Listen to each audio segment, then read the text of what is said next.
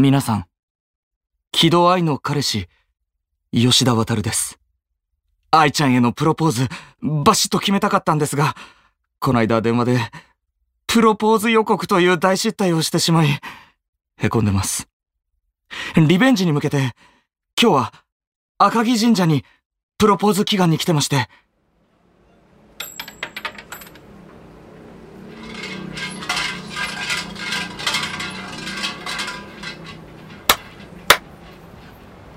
愛ちゃんの心をつかむようなかっこいいプロポーズがうまくいって、愛ちゃんとの素敵な夫婦生活がうまくいきますように。あれ、吉田くん何やってんの？あ、加藤さん、愛ちゃん、渡る、何やってんの？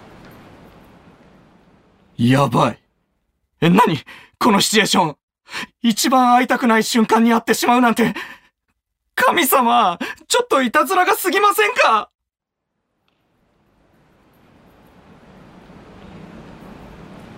いや、ちょっとお参りにね。二人こそなんでここにいるの？だってここ女性の願いを叶えてくれるって有名なパワースポットだから、二人で仕事と恋と人生がうまくいくようにって。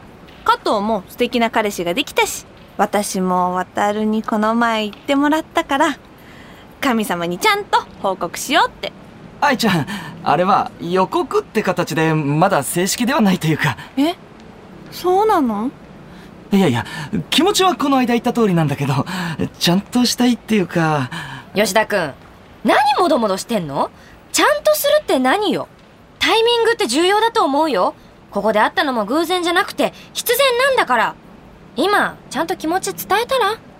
渡る、私ちゃんと聞くよ、渡るの気持ち。ちょ、待って。まだプロポーズの言葉選考中だし、あーでもこの空気は決めないとっていう感じだし。愛ちゃん、僕に毎日お味噌汁は、いや違う、おじいちゃんおばあちゃんになってもずっとそばに、あー違う。渡る、どうしたの？ダメだ、こんなフレーズじゃ伝わらない。第二作戦発動。愛ちゃん、一生に言ってくれや、見てくれや、才能も。え？三木道山？いや違う、ちょっと待って。100年経っても好きでいて。福山かな。君を守るため、そのために生まれて。ライオンハート。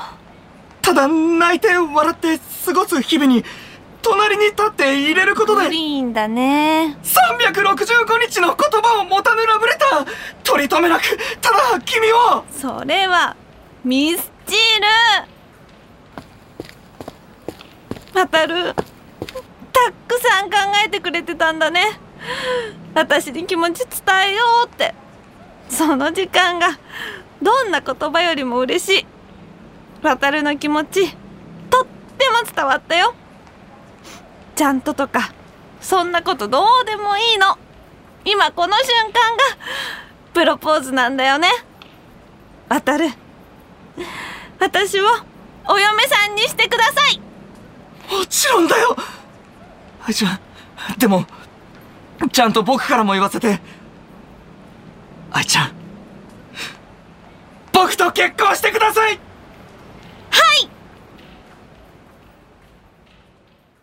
こんな感じで恋の進展があったり、夢の仕事にチャレンジできたり、ルームメイト解消したり、私と加藤の毎日は少しずつ動き始め。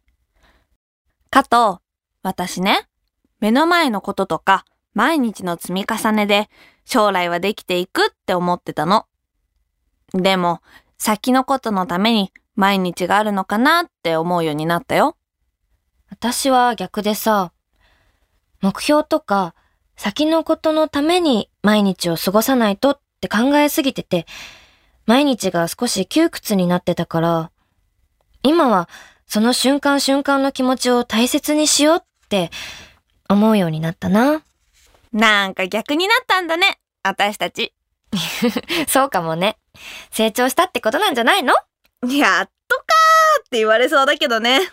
まあでもさ、どっちにしても一日一日を大事にさ、私たちのサンマルライフ楽しんでいこう。私はどんな時もどんなことがあってもずーっと木戸の味方だから。うん、私も。加藤と私は親友だもんね。いよいよ来週、私たちの平成が終わって、私たちの20代も終わって、令和元年、私たちの30元年がいよいよ始まる。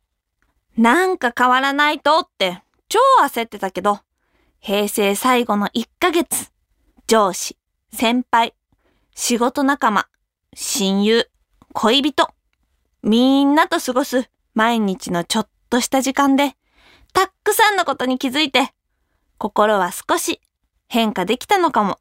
時代が変わっても、私たちの毎日に大きな変化はないかもしれない。でも、そんな毎日にも、ちょっとしたスペシャルはたくさんある。そう思ってれば、私たちの30ライフは、きっと、特別な時間になっていく。そんな毎日が、やっぱり、大好き。